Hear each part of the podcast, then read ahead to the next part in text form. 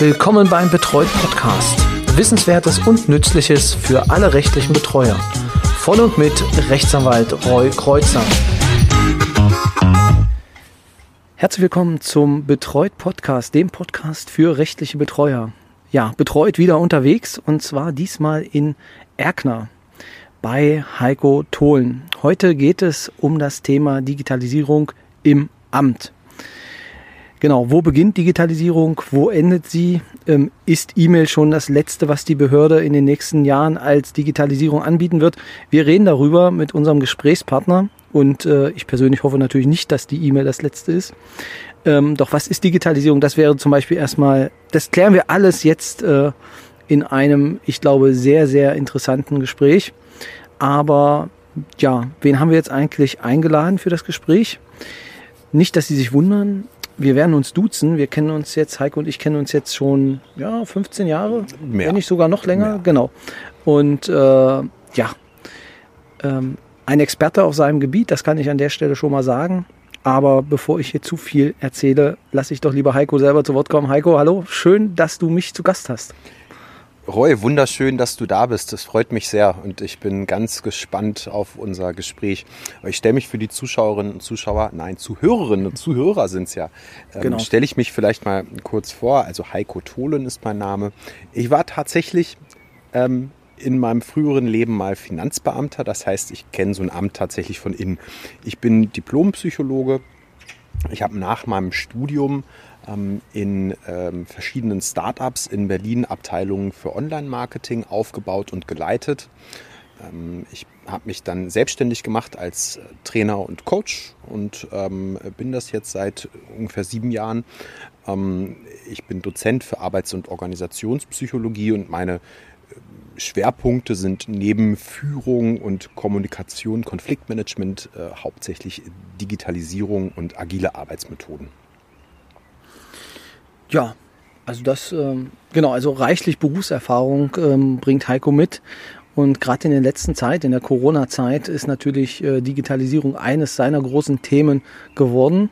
Vielleicht noch vorab, ähm, falls Sie das Vogelgezwitscher im Hintergrund hören. Wir haben uns entschieden, äh, uns halt auf die schöne Terrasse ähm, von Heiko zu setzen, weil es sind die ersten schönen Tage jetzt in diesem Jahr und die muss man aus meiner Sicht auch genießen und Corona-konform ähm, kann man dann auch schön in der Entfernung ähm, ja auch denn ohne Maske ähm, sitzen. Müsste man eigentlich, oder? Ja, auf jeden das geht, Fall. Das geht auf jeden Fall. Genau, die Gut. Kabel sind lang genug zwischen den Mikros. Genau. So, aber nun rein ins Thema Digitalisierung. Also was, also was versteht man eigentlich unter Digitalisierung? Was fällt denn da alles drunter? Das ist tatsächlich überhaupt keine Selbstverständlichkeit. Ich glaube, jeder hat irgendwas im Kopf, wenn es um das Thema Digitalisierung geht, aber ich glaube, es fällt vielen Menschen schwer, das ähm, zu beschreiben. Ähm, meistens denkt man zuallererst an Technik, an Hardware, vielleicht an Software oder Anwendungen.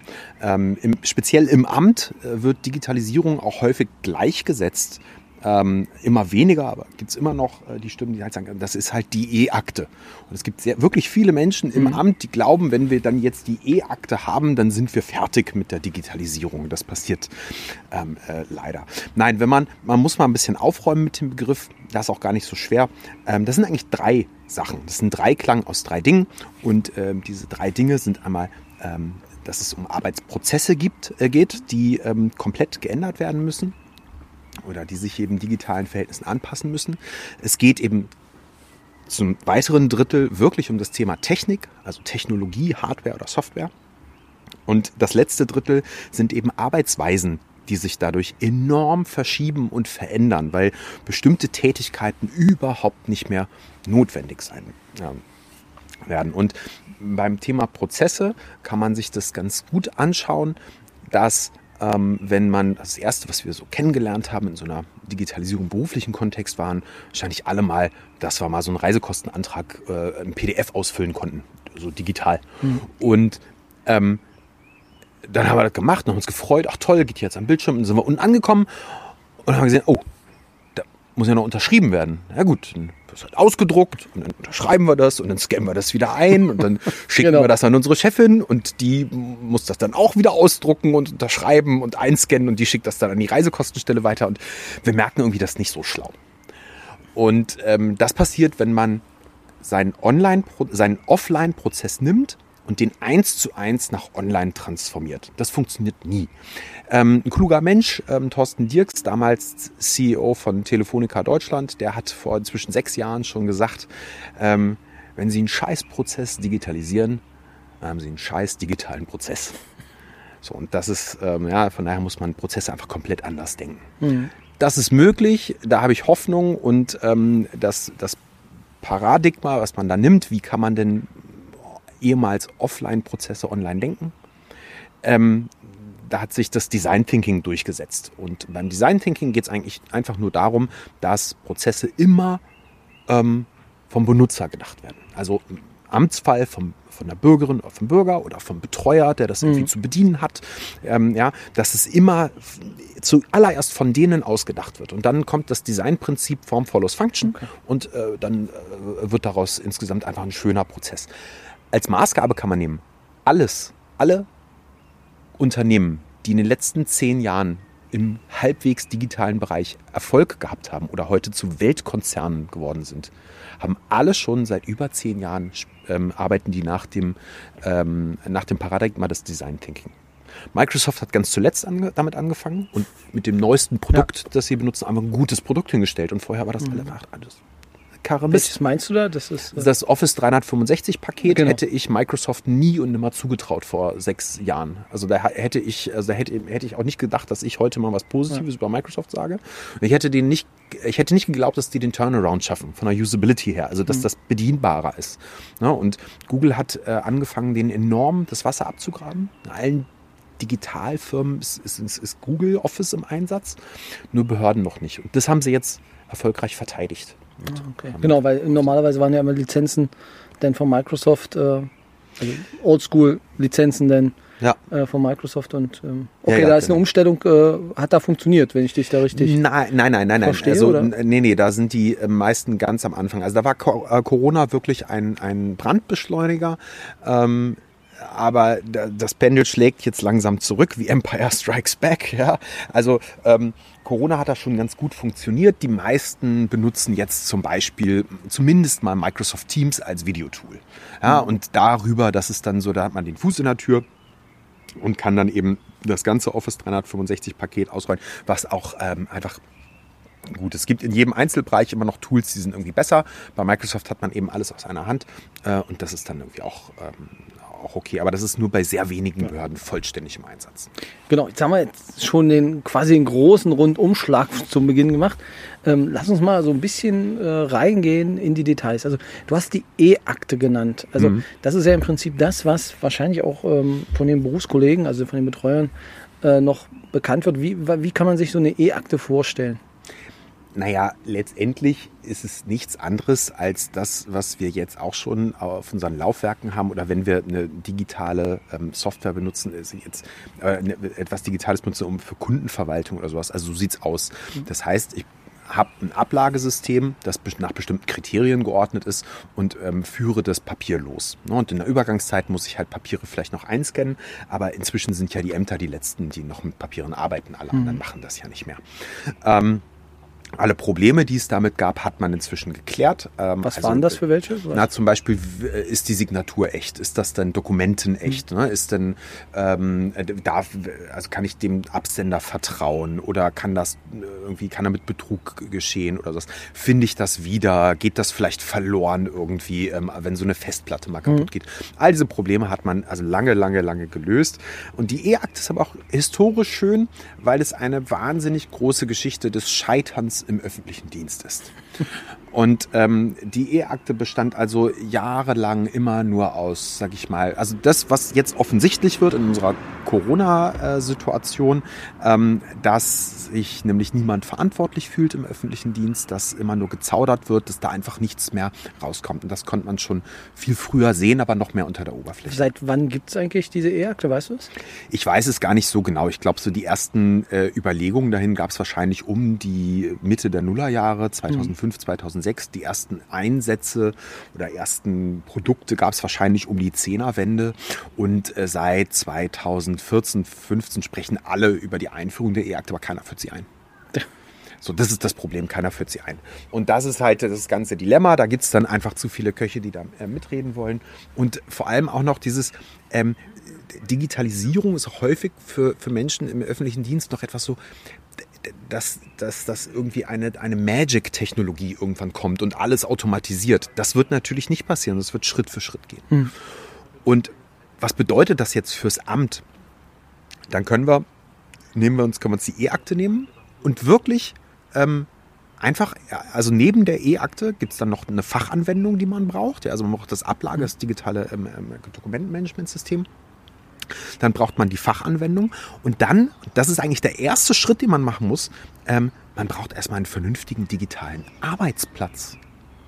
Ja, äh, das allein schon ähm, dass jeder einen Laptop hat und nicht an einem komischen PC da die ganze Zeit sitzen muss, weil die Leute ja auch viel mehr in Projekten arbeiten, viel mehr mit anderen reden müssen. Die sollen ihre, sie sollen ihre Sachen dabei haben, ihre Akte unterm Arm haben, wenn sie mit anderen sprechen.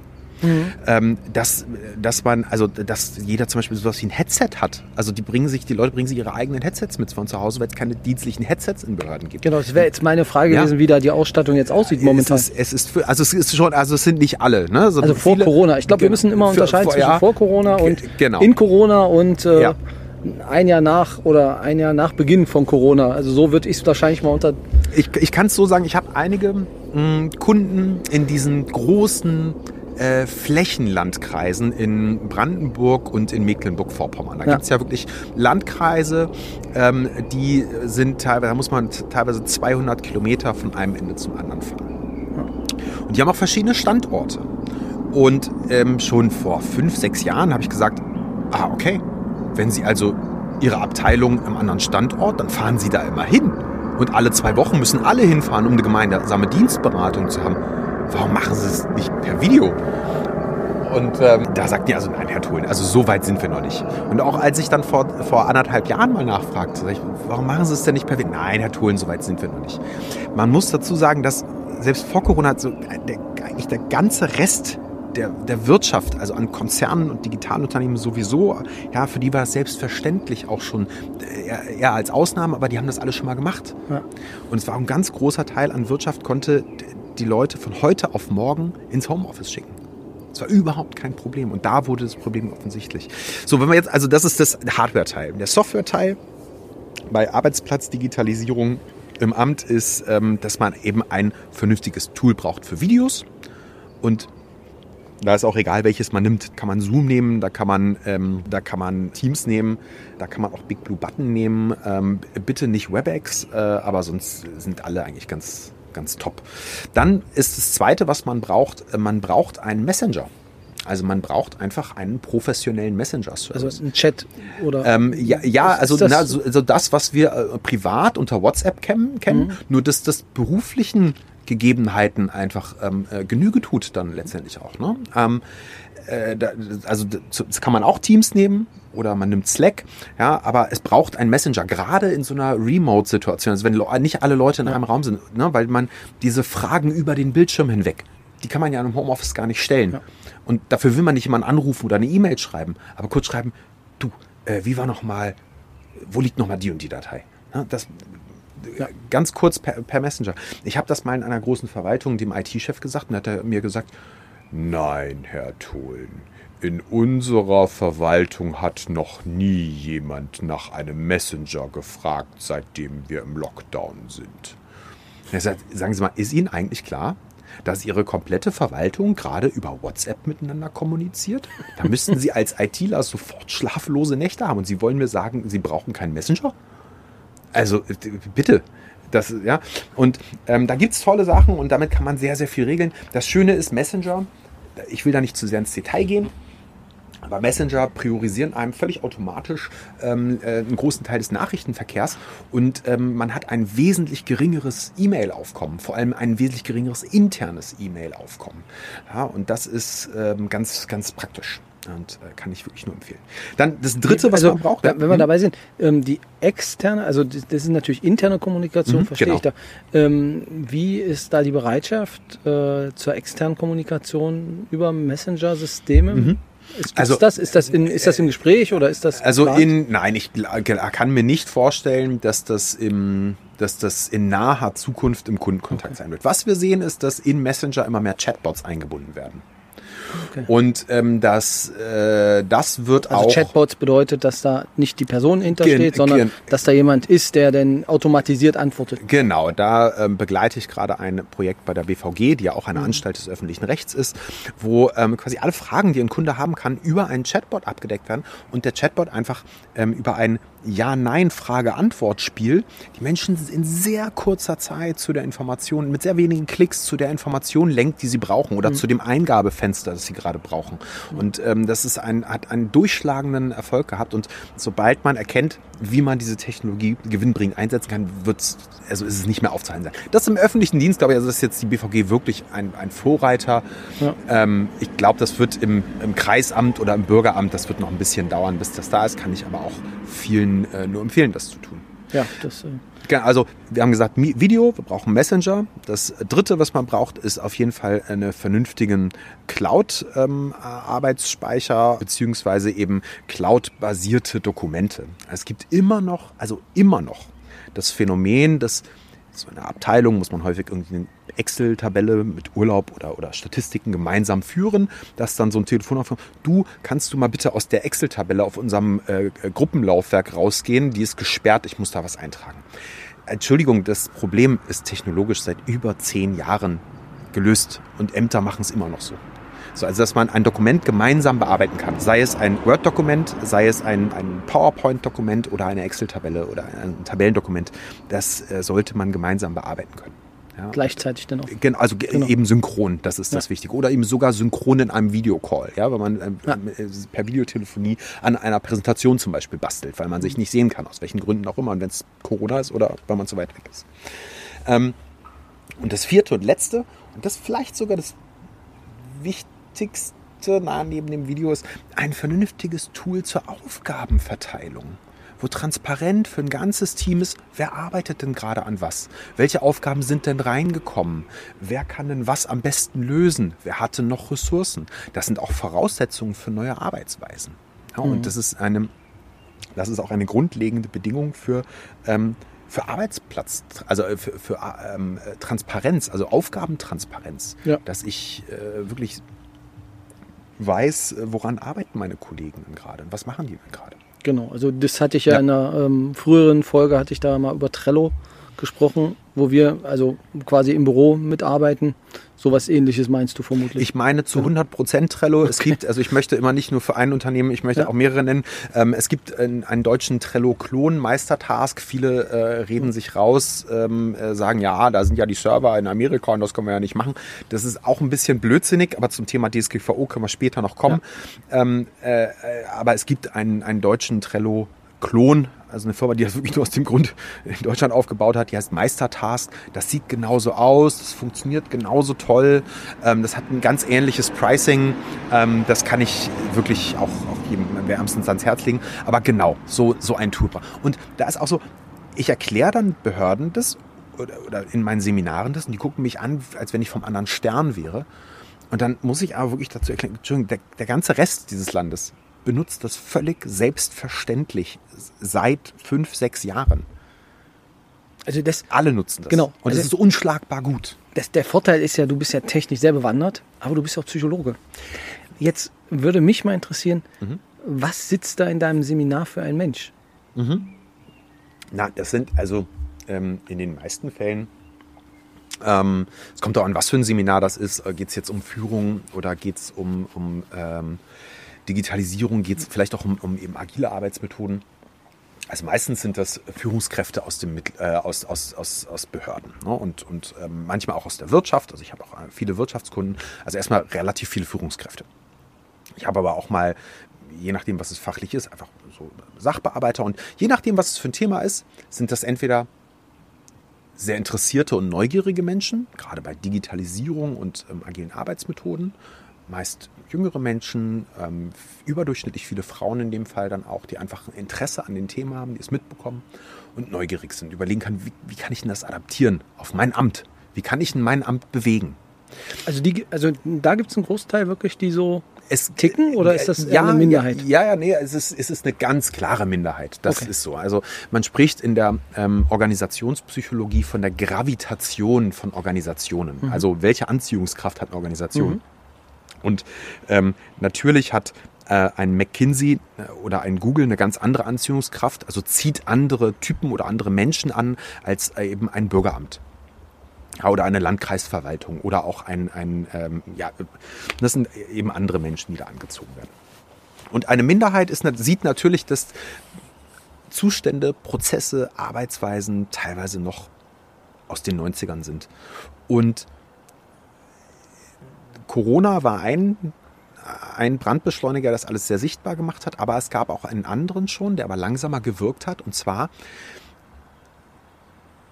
ähm, noch vor kurzer Zeit mit ein bisschen mehr Arbeitslosigkeit war es so, dass ähm, Menschen, junge Menschen sehr froh waren, wenn sie einen Job im öffentlichen Dienst hatten. Auch wenn es nicht immer top bezahlt war, aber das war sicher und man wusste, was man hatte. Und heute stellen die ähm, Personaler im öffentlichen Dienst fest, dass die, äh, dass junge Menschen mit den Füßen abstimmen. Die kommen rein und wenn die realisieren, dass es da wie 1995 aussieht, dann gehen die auch wieder. Und das tut weh. Und das kann ich auch verstehen. Aber damals war wenigstens das Windows noch aktuell. genau. das, ist, das, ist, das ist wirklich wahr. Ja, ja, genau. Also mh, von daher, es gibt schon die Neugierigen, aber die haben, die kämpfen gegen Windmühlen. Mhm. Und da sind wir dann auch beim Thema ähm, Bürokratie.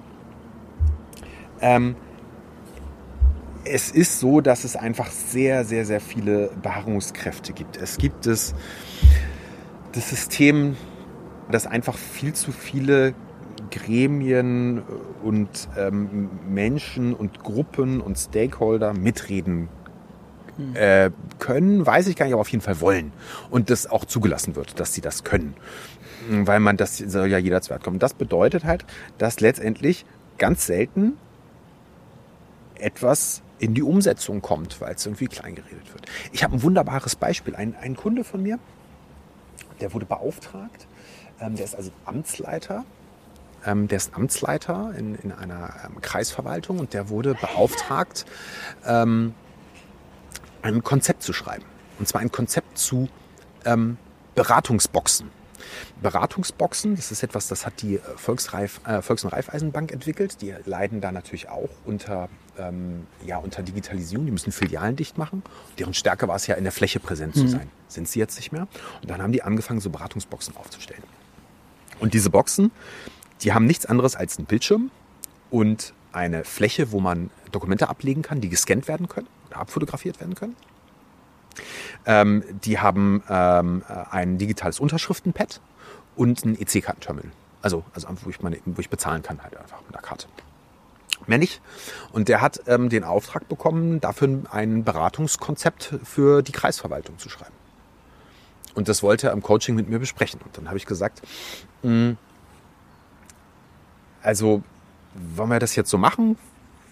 Wollen, wie Sie das, wie Sie das wollen, dann, dann kann ich ziemlich genau sagen, was passiert. Denn Sie werden sechs Monate oder zwölf Monate richtig gut, richtig viel Arbeit investieren und ein tolles Konzept ähm, erstellen, das wahrscheinlich irgendwie zwischen 50 und 120 Seiten stark sein wird. Und das werden Sie dann vorlegen und dann wird das diskutiert und dann werden ganz viele Leute dran rummeckern. Und dann verschwindet es in einer Schublade und in zehn Jahren wird hier keine Beratungsbox stehen. Sag ich, wie, wissen Sie, wie Sie es machen müssen? Sie müssen es so machen, Sie nehmen sich nicht aus Ihrem Amt, sondern aus Ihrem Amt nehmen Sie sich die beste Person, die Sie dafür geeignet haben, also jung und ähm, neugierig und äh, digital affin.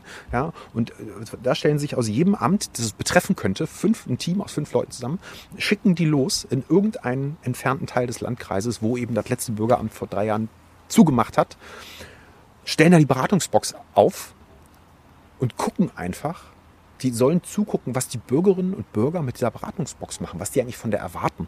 Sollen sich daneben stellen und sagen, gucken, hier ist eine Beratungsbox vom Amt, was müssen die für sie können?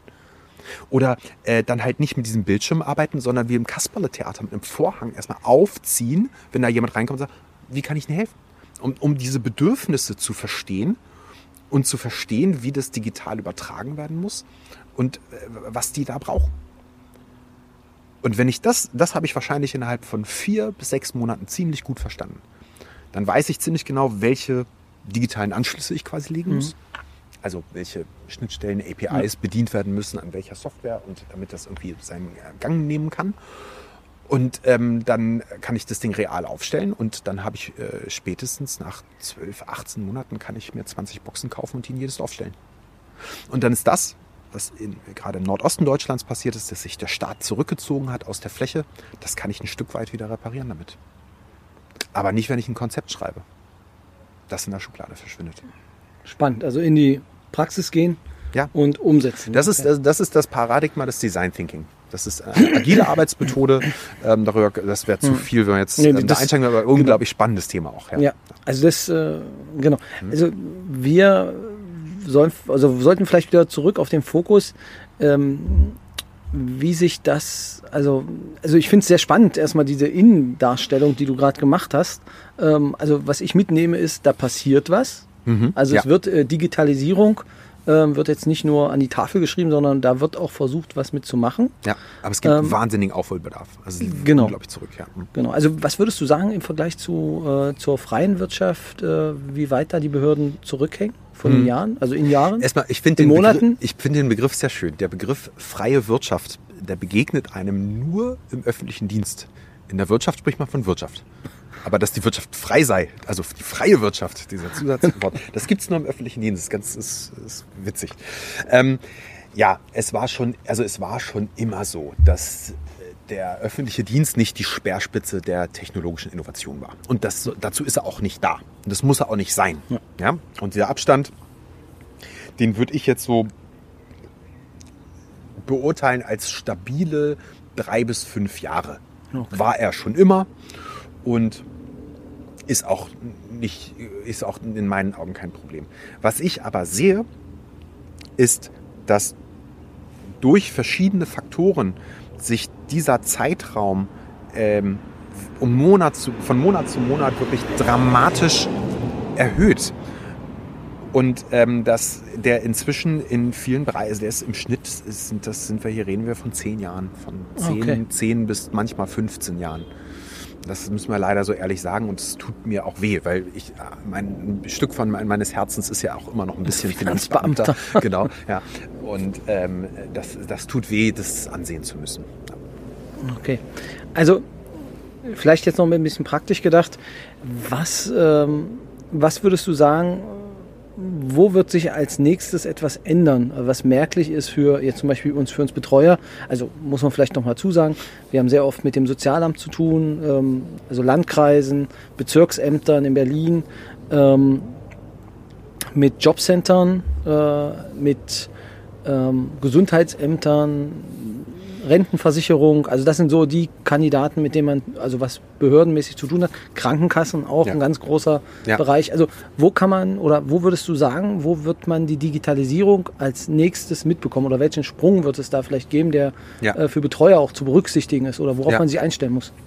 Ja, also ähm, äh, was vor uns liegt und ähm, jetzt nur noch ein und ein Dreivierteljahr entfernt ist, ist die ähm, geforderte Umsetzung nach dem Onlinezugangsgesetz. Und das Onlinezugangsgesetz hat, glaube, 450 staatliche Leistungen definiert in verschiedenen Bereichen, unter, allem, äh, unter anderem in allen Bereichen, die du auch genannt hast, ähm, die dann ausschließlich digital verfügbar sein müssen. Also wo ich nicht mehr irgendwo hin muss, wo ich nichts Papierhaftes mehr ähm, abgeben muss und wo die Hürden, um diese Leistung umzusetzen ähm, äh, oder die Leistung in Anspruch zu nehmen, ähm, einfach klein sind. Also das, da muss ich jetzt nochmal einhaken. Also Mhm. das heißt, es gibt ein Gesetz, in dem steht, dass ab, also wenn Ab ich jetzt, wenn ich jetzt richtig 1.1.2000 rechne, 1.1.2023, oder? Genau, 31.12.22, ja. Mhm. Okay. Ja. Also ab dem Zeitpunkt äh, müssen alle Behörden Ja, äh, digital Ja, ihre Services digital ihre Service zugänglich machen. Ja. digital zugänglich machen. Ja.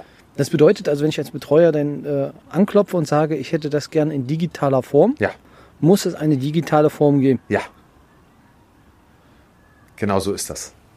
Und ähm, es, äh, man sieht es kommen, es ist ähnlich wie die DSGVO. Alle reden jetzt irgendwie mal drüber, also auch wieder bei der DSGVO. Ich glaube, dafür ist noch viel zu früh. Also Ähm, ich glaube, ja, die ja, fangen ja, da. Also, Also meine Erfahrung doch, ist, dass die. Nee, nee, doch, die reden, also das ist schon, das ist, spielt überall eine Rolle. Und da sind auch, ist ein bisschen, bisschen zügiger als bei der DSGVO erfolgt da die Umsetzung. Ähm, Allerdings sehe ich auch kommen, dass ein großer Teil äh, da am Ende 2022 stehen wird und ähm, äh, sagen wird, oh ja, weiß ich nicht, na gut, dann können Sie uns eine E-Mail schreiben oder sowas. Oder hier, wir haben hier was zum Hochladen oder so. Also das ist dann, und dann wird es am Ende ausgedruckt und wieder papierhaft verarbeitet. Das wird tatsächlich passieren. Was ich sehr schön finde, ist, dass das. Vielleicht nochmal einen Schritt zurück, also dass Ja. ich richtig Mhm. verstehe. Also das Ja. heißt, es muss einen digitalen Zugang geben. Ja. Das heißt, dass ich, wenn ich Informationen abgeben möchte, Ja. als Betreuer in dem. Fall, ähm, muss mir ein digitaler Zugang gewährt werden. Ja, Okay, und diese, ähm, also die Art und Weise, Verschlüsselung und so, es muss halt dann für mich auch einfach zu handhaben Ja. sein, oder? ja. Genau, okay. Genau. Also, Also da das wird, gibt's- ähm, wie, wie das wird, das wird wahrscheinlich, also die, die Bundesdruckerei ist da sehr weit und hat da sehr tolle Technologien. Ähm, der ähm, Personalausweis ist ja schon digital fähig. Ähm, da wird es ähm, äh, Möglichkeiten geben, dass du dich halt ähnlich wie bei deiner Bank, du musst dich halt einmal ähm, verifizieren, ähm, musst vielleicht mal deinen Ausweis in eine Kamera halten. Also, also gibt es verschiedene, Okay. es gibt verschiedene Möglichkeiten, also ga- die alle auch sehr sicher sind und sehr gut funktionieren ähm, und die kommen zum Einsatz. dann, genau. Also, Ja. also damit, okay, das ist aber schon mal gut zu wissen, dass man da also Richtung äh, Ende des Jahres 22 ja, ähm, im Prinzip, wenn man digital schon aufgestellt ist, dass die Gegenseite jetzt mitziehen muss. ja, ja, ja. Genau. Aber ich hatte dich unterbrochen. Ja, na, es gibt ja wirklich so, so Geschichten, wirklich, dass jetzt irgendwo Faxgeräte im Bundestag abgeschafft werden oder äh, Berliner Lehrer haben jetzt Anfang des Jahres 2021 also dienstliche E-Mail-Adressen bekommen. Das darf man keinem laut erzählen, aber das ist manchmal ähm, äh, der, der Status. Und ähm, dieses äh, Online-Zugangsgesetz, das äh, wird maßgeblich ähm, äh, begleitet du- durch das Bundesinnenministerium und ähm, alles, was ich da sehe, äh, findet man auch sehr gut unter onlinezugangsgesetz.de. Das, die machen da einfach einen richtig guten Job. Okay. Ähm, die folgen eben auch dem Paradigma des Design Thinking. Das ist, hat sich wirklich da durchgesetzt und das freut mich auch sehr. Das war vor einigen Jahren so noch nicht absehbar. Und ähm, wenn man sich die, An also die Modellprojekte, die die schon umgesetzt haben, anschaut, das ist also äh, toll. Und das freut mich auch, auch unglaublich. Also hieß das nicht früher Versuch und Scheitern, also Try and Error? Nein, also äh, das ist tatsächlich, es ist aus, aus den ähm, agilen ähm, Methoden ist es so, dass man wirklich ganz früh in die Praxis geht. Was man aber eben nicht macht, also was Trial and Error wäre, ist, ich, ich äh, eröffne einen Service für die ganze Welt und alle scheitern. Ne? Oder ich baue ein Auto für alle meine Kunden und, und, und alles geht in die Buchse. Nee, ähm, wenn ich ähm, früh mit ähm, meinen Kundinnen und Kunden oder den Usern des Prozesses, also Bürgerinnen und Bürger, zusammenarbeite, dann mache ich das mit nur einem Teil. Also das erste ist, dass ich mal fünf Leute frage und mit denen wirklich in einem Interview bin und, und, und, und gucke, denen zugucke. So, was macht ihr denn da? Und die sollen äh, ja ähm, äh, laut denken. Ja? Die sollen erzählen, was sie da machen, was sie da erwarten würden. Ich will denen beim Denken zugucken. Dann im zweiten Schritt, dann habe ich vielleicht meinen ersten Service. Dann lade ich dazu mal 50 oder 100 Leute ein. Und wenn das mit den 50 oder 100 funktioniert, dann kann ich mir überlegen, wenn es richtig gut ist schon, dann rolle ich es aus.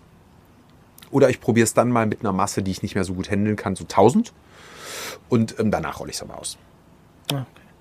Und das sogenannte Beta-Versionen sind das denn wahrscheinlich, oder? Ja, Beta, also das Wichtige ist, dass man, also es ist sogenanntes iteratives Arbeiten, man arbeitet eben in iterativen Zyklen, wo man eben immer einen, einen Teil des Produkts ähm, wieder ähm, äh, äh, veröffentlicht oder äh, online stellt, zur Verfügung stellt und ähm, dann immer wieder versucht, es ein Stück weit zu verbessern. Also man hat erstmal das Grundgerüst, die, die reine Usability, man nennt das MVP, Minimal Viable Product. Mm. Also die kleinste Form eines Services, der irgendwie irgendwie möglich ist und dann baut man das Stück für Stück an. Das macht übrigens die ähm, äh, ähm, Bundesagentur für Arbeit ähm, in, in Nürnberg, die Zentrale macht das hervorragend. Sie haben sich ganz, ganz fies die Finger verwandt, 2000 16 oder 17 war es, glaube ich, ähm, mit, äh, mit, mit ihrem Projekt Robero, glaube ich, also ein Softwareprojekt, mit, wo sie 60 Millionen äh, einfach, äh, einfach wirklich verpulvert haben. Und seitdem haben die, ähm, also machen die einen ganz tollen Job, was dieses zyklenweise Einführen von neuen Services mhm. angeht. Das wird immer erst getestet an einem Jobcenter, an, einem, an zwei Jobcentern und erst dann wird es ausgerollt. So, okay, also da ist im Hintergrund, also ist vielleicht, was man mitnehmen kann, da passiert was, was ja. man wahrscheinlich jetzt als äh, Endkunde ja. gar nicht so mitbekommt. Genau, das, ah, sind die, das sind die positiven Seiten. Ähm, die negativen Seiten sind eben die beharrenden Kräfte. Mhm. Das heißt, mh, der ähm, öffentliche Dienst ist auch einfach mal aufgrund der Sparmaßnahmen der 20, letzten 20 Jahre auch einfach mal kaputt gespart worden. Das Ergebnis mhm. sehen wir jetzt. Das hat zur Folge, dass lange Zeit keine Neueinstellungen erfolgt ähm, sind. Das heißt, wir haben so eine Lücke. Ne? Wir haben relativ viele junge Mitarbeiterinnen und Mitarbeiter, die so die Rentenabgänge ersetzt haben. Und ähm, aber auch sehr viele alte Mitarbeiterinnen und Mitarbeiter, die ähm, frustriert sind auch irgendwie zu Recht frustriert sind, weil immer alles weggespart wurde und weil ihre Bezahlung sich zusehends verschlechtert hat und weil also ja, und ähm, die auch äh, einfach von der Generation her nicht mehr so digital denken und die haben natürlich die haben die haben natürlich auch ein Hausrecht ne? und das verteidigen die auch so auf Mikroebene in so einem mhm. Team da sagen die nee nee nee nee das haben wir schon, schon immer so gemacht, gemacht. Und, ne? und das ist das die, diese Beharrungskräfte darf man nicht unterschätzen dann kommt noch dazu ähm, der Datenschutz Genau. Der, also zur DSGVO möchte ich mal kommen. Die DSGVO erstmal ist, die ist erstmal ein wahnsinnig gutes Gesetz. Genau, also Datenschutzgrundverordnung sollte man vielleicht. Äh, genau, sind wahrscheinlich genau. alle schon dran vorbeigelaufen, ja. aber die Datenschutzgrundverordnung. Datenschutzgrundverordnung. Also das ja. ist ein ähm, sowohl inhaltlich als auch handwerklich ein wahnsinnig tolles Gesetz. Das muss man mal sagen. Ja, also mh, äh, du als Jurist kennst das ja immer, wenn eine äh, Rechtsvorschrift ähm, äh, erlassen wird mh, und äh, die ist neu, dann dauert das immer ein paar Jahre, bis das richterlich ausgeurteilt mhm. ist, wie die jetzt zu interpretieren ist. Und äh, wenn man das wirklich aufgrund von Durchführungsverordnungen nicht feststellen kann, dann ähm, äh, gibt es auch so eben diesen Satz im juristischen, dass man sagt, man muss den Willen des Gesetzgebers interpretieren. Das Tolle an der Datenschutzgrundverordnung ist, dass die sogenannten Erwägungsgründe zum Beispiel mitgeliefert sind. Das heißt, da ist in Prosa aufgeschrieben, was sich der Gesetzgeber dabei gedacht hat. Das ist wundervoll. Das ist handwerklich 1a. Ja. ja, das ist ähm, sehr ausführlich. Ja, ja, das ist also das ist ganz klasse gemacht. Und das Zweite ist natürlich, wir mussten unseren Datenschutz auch mal ins digitale Zeitalter transformieren. Und das haben wir damit, äh, das haben wir damit geschafft. Und das ist also toll. Was ich leider sehe in der Praxis ist, dass die Datenschutzgrundverordnung ähm, oftmals, also dass da oftmals Leute sitzen, die Digitalisierung hassen und dass man da häufig den, also selber auch gar nicht wissen, über was sie da sprechen. Das heißt, man hat den Bock zum Gärtner gemacht und dadurch wird sie halt sehr häufig ähm, missbraucht für eine innovationsfeindliche Argumentation. Hm. Und das wiederum tut auch weh. Also was da im, im äh, Datenschutz, äh, also was da für ein Schmuh getrieben wird und was da für ein Blödsinn erzählt wird von, von Leuten, die Expertinnen sind auf ihrem Gebiet. Ich denke, das kann nicht wahr sein. Und da Hast du da vielleicht ein Beispiel? Ja, ich kann, kann dir da zahlreiche Beispiele nennen. Äh, also ich hatte das Gespräch mit einem Datenschützer, ich, ich will es nicht nennen, da ging es darum, äh, ob man eben einen Messenger Slack, war das in dem Fall, einführt, um mit in einem externen äh, Softwareanbieter die Software entwickeln zu können, weil die, ja, die wollten und die haben Slack genutzt und also Slack war wieder so ein, so ein Chat, ist, Chat, Tool, so ein Chat Tool, genau, genau, ja, also wie auch Teams oder eben also WhatsApp, aber mhm. eben professionell mhm. eben, ne? Und äh, erleichtert einfach die Kommunikation, wo man nicht in einem Büro sitzt. Und dann haben die gesagt, ja, äh, also Herr Tholen, Slack, ne? Wo stehen denn da die Server? Wo stehen denn da die Server? Die stehen in den USA. So, sehen Sie, das ist verboten. Dann geht das nämlich nicht. Also jetzt müssen wir das ja mal zu Ende denken. Wenn das tatsächlich so wäre, dann hätte niemand von uns ein Android-Telefon. Ja? Und niemand von uns könnte irgendwie äh, über Google irgendwas machen oder sowas. Weil die haben ja alle ihre Server in den USA. Ja, genau. Also das ist ja also rein pragmatisch schon nicht möglich. Ähm, dann habe also was ich auch den Hörerinnen und Hörern sehr empfehlen kann, wenn da jemand kommt mit der Datenschutzkeule, ähm, dann einfach mal zu fragen und das habe ich auch dann in dem Fall gemacht, gesagt, ähm, Wo steht denn das? In der DSGVO, dass das verboten ist. Dann sagt er, oh, äh, da, da, also das weiß ich, also muss ich jetzt, also weiß ich jetzt auch nicht, da muss ich dann mal nachgucken. Und sie, ja, das können wir uns sparen, steht da nämlich nicht drin. Ja. Da steht drin, dass wenn wir unsere, also das war noch vor dem Schrems II-Urteil, Schrems II-Urteil hat diesen Datenaustausch mit den USA nochmal weiter limitiert und das ist auch, ähm, denke ich, ganz, ähm, äh, ganz richtig, dass das gemacht wurde. Allerdings unter komischen Prämissen. Da ging es um Geheimdienste, also unsere deutschen Geheimdienste gucken auf unsere Daten, dann dürften wir es auch nicht. Aber das ist, würde jetzt zu tief führen. Ähm, äh, ja, ähm, jedenfalls ähm, habe ich ihm dann gesagt, also was da drin steht, ist, dass wir ähm, unsere äh, Kunden um Erlaubnis fragen müssen, wenn wir Daten außerhalb der EU verarbeiten möchten. Und die können das können sagen, dass das nicht möchten. Ne? So, ähm, Exakt getroffen. Genau, ja. so, das ist das, was wir müssen. Äh, daher, ja, da habe ich gesagt, erstens, also wir verarbeiten da gar keine Kundendaten, was leck. Ja, aber das können Sie auch nicht ausschließen. Also, was ist denn das für ein Argument? Also ich kann auch nicht ausschließen, dass ich morgen von einem Meteoriten erschlagen werde oder mein Nachbar mich morgen tötet. Also worüber reden wir denn hier, bitte? So, äh, ne? Und ähm, das Zweite ist, also ne, wir haben keine Kundendaten und wir müssen lediglich, wenn wir sie benutzen würden, müssten wir um Erlaubnis fragen. Was wir im Übrigen auch schon tun. Ja, also wir fragen dann die, die Kunden der BVG auch bei digitalen Services mal Erlaubnis. Genau, also würde jetzt bedeuten, um es vielleicht nochmal plastisch zu machen, das heißt, ich dürfte, also so verstehe ich es jedenfalls, wenn ich mich da mit dir darüber unterhalte, über das Programm und sage so, also ich muss hier noch, das Tool funktioniert nicht, kannst du mir mal sagen, wo das denn hin, also wie ich das denn am besten von links nach rechts bekomme, ja. ist natürlich gar kein Problem darüber. Ja. Aber ich dürfte jetzt zum Beispiel keine Kundendatei des Jobcenters mit reinladen, damit derjenige sagt, guck dir das mal an. Wenn ja. ich nicht die Einwilligung beziehungsweise ja. Ganz genau. Zustimmung dazu hätte. So, genau. genau das muss man einfach dann unterscheiden. Das, genau, genau, genau. Jetzt, und der ähm, häufigste Streit, den man mit DSGVO-Leuten hat, ist, muss man die Leute jetzt nur informieren oder muss man aktive Zustimmung bitten? Mhm. Das ist der, also darum dreht sich in den allermeisten Fällen. Mhm. Weil, wenn, in, na, nach Artikel 6, sobald ich die Zustimmung der Leute habe, kann ich es machen. Ich muss immer noch Grundsätze einhalten, Datensparsamkeit und ich muss genau. klar machen, muss transparent machen, was ich mit den Daten tue. Das auch finde ich auch, auch richtig so, ist vernünftig. Ne? Aber ähm, in den allermeisten Fällen geht es einfach nur um Zustimmung einholen. Genau, das wird ja größtenteils dann auch schon gemacht. ja, ja, genau, ja. genau. Nee, also die Datenschutz, genau, das ist ähm, meistens immer das ähm, Totschlagargument auch nach außen, dass denn ähm, der Datenschutz aus Datenschutzgründen darf ich Ihnen keine Informationen rausgeben, aber ja. Vor allem, äh, das ist auch witzig, wenn man so neue Services, da ging, also ging es dann, ähm, also äh, neue Services, wie denn Leute erreichen. Ja, da müssen wir ja erstmal die Genehmigung einholen. Aber was ist denn jetzt anders, als dass die vorher eine E-Mail geschickt haben? Die hm. E-Mail wird ja auch sortiert, also verarbeitet und ja. vielleicht auch gezählt. Ich sehe ja, wie Posteingang wie viel habe ich da drin oder ungeöffnet. Das ist ja eine Zählweise. Also verarbeiten, das passiert ja auch mit der, was passiert denn jetzt anders als mit der E-Mail? bei der E-Mail muss ich ja nicht um Einwilligung fragen. Also gibt es ja auch ja. Leute, die, also bevor sie uns eine E-Mail schreiben, müssen sie erstmal irgendwie einwilligen. Also nein, Blödsinn, weil da habe ich ja ein berechtigtes Interesse. Es gibt ja einen Grund, warum ich diese E-Mail schreibe. Ja. Und das ist dann nach Artikel 6 wiederum ein, ein berechtigtes Interesse. Und Genau, also Daten, genau. Datenschutzgrundverordnung ist, äh, ist wirklich ein sehr, sehr weites Thema, ähm, wo, also, glaube ich, mehr Mythen existieren als um Nessie. Äh, fürchterlich, ähm, ja. Das, ist ein schöner da, Satz. Da kann man wirklich denn äh, eine eigene Folge draus machen. Ja.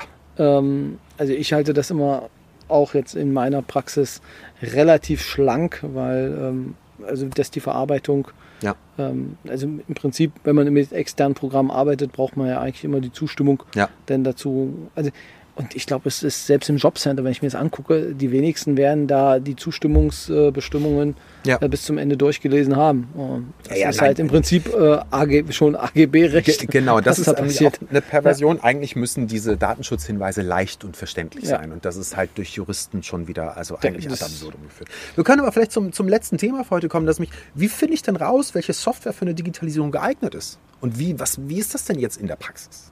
Genau. Das, ja, das, ähm, also erstmal, ähm, früher hat man, also jetzt kommen wir wirklich zu dem Technikpunkt bei Digitalisierung, ähm, also der eben ein Drittel ausmacht, neben Prozessen und Arbeitsweisen. Ähm, früher hat man immer gedacht, okay, ich will die allumfassende Prozesssoftware haben. Also ich will ein Programm auf meinem Rechner öffnen mhm. und das Programm soll alles machen. Ne, und das haben halt so, so, also SAP und Oracle haben das gemacht hauptsächlich. Ne? Die haben genau das diesen, versucht, diesem Anspruch gerecht zu werden. Und man muss sehr laut und deutlich sagen, die Zeit der SAPs und Oracles dieser Welt ist vorbei. Heute besteht ein digitaler Arbeitsplatz oder auch ein digitaler Prozess oder in Organisationen eben aus verschiedenen Tools. Also aus ganz unterschiedlichen mhm. kleinen mhm. Tools. Man kennt das schon aus der ähm, Softwarearchitektur, da nennt man das Microservices, also im kleinen, innerhalb einer mhm. Software gibt es schon diese Microservices und ähm, auch auf, auf größerer Ebene äh, nutzt man diese Tools. Der Vorteil ist einfach, ich kann die ein- und ausbauen das heißt, wenn, ich, wenn ein Tool überholt ist oder sich mein Prozess ändert oder ich andere Anforderungen habe und dieses Tool jetzt überflüssig wird oder ich ein neues brauche, dann kann ich ohne große Probleme, und die Daten gehören immer mir, das Tool da rausnehmen und ein anderes Tool einsetzen oder an einer anderen Stelle einsetzen. Das macht das eben aus. Das heißt, wir werden immer wieder damit konfrontiert sein, neue Sachen ausprobieren zu müssen. Die sind aber leicht zu verstehen und ähm, ne, man braucht keine Schulung. Also so ein, so ein digitales Tool ist ein Helferlein, das soll einem halt helfen. Und wenn das mein Leben komplizierter macht, anstatt zu helfen, ist es das falsche Tool. So. so, und worauf muss ich achten? Da gibt es eigentlich drei Sachen. Erstmal sollte eine Anwendungssoftware in einem Amt, wenn ich die neu anschaffe, die sollte auf jeden Fall browserbasiert sein, vielleicht sogar ähm, in einer Cloud liegen. Welche Cloud ist egal, Sicherheit von Cloud ist auch noch so ein Thema, können wir drüber reden. Das und ich kann, also ja, Clouds sind um ein viel, viel, vielfaches sicherer als der Server von Hans-Dieter im Keller. Ja. Weil der Server von Hans-Dieter im Keller, der ist äh, einfach physisch angreifbar. Ich weiß, wo die Daten liegen, ich kann daran.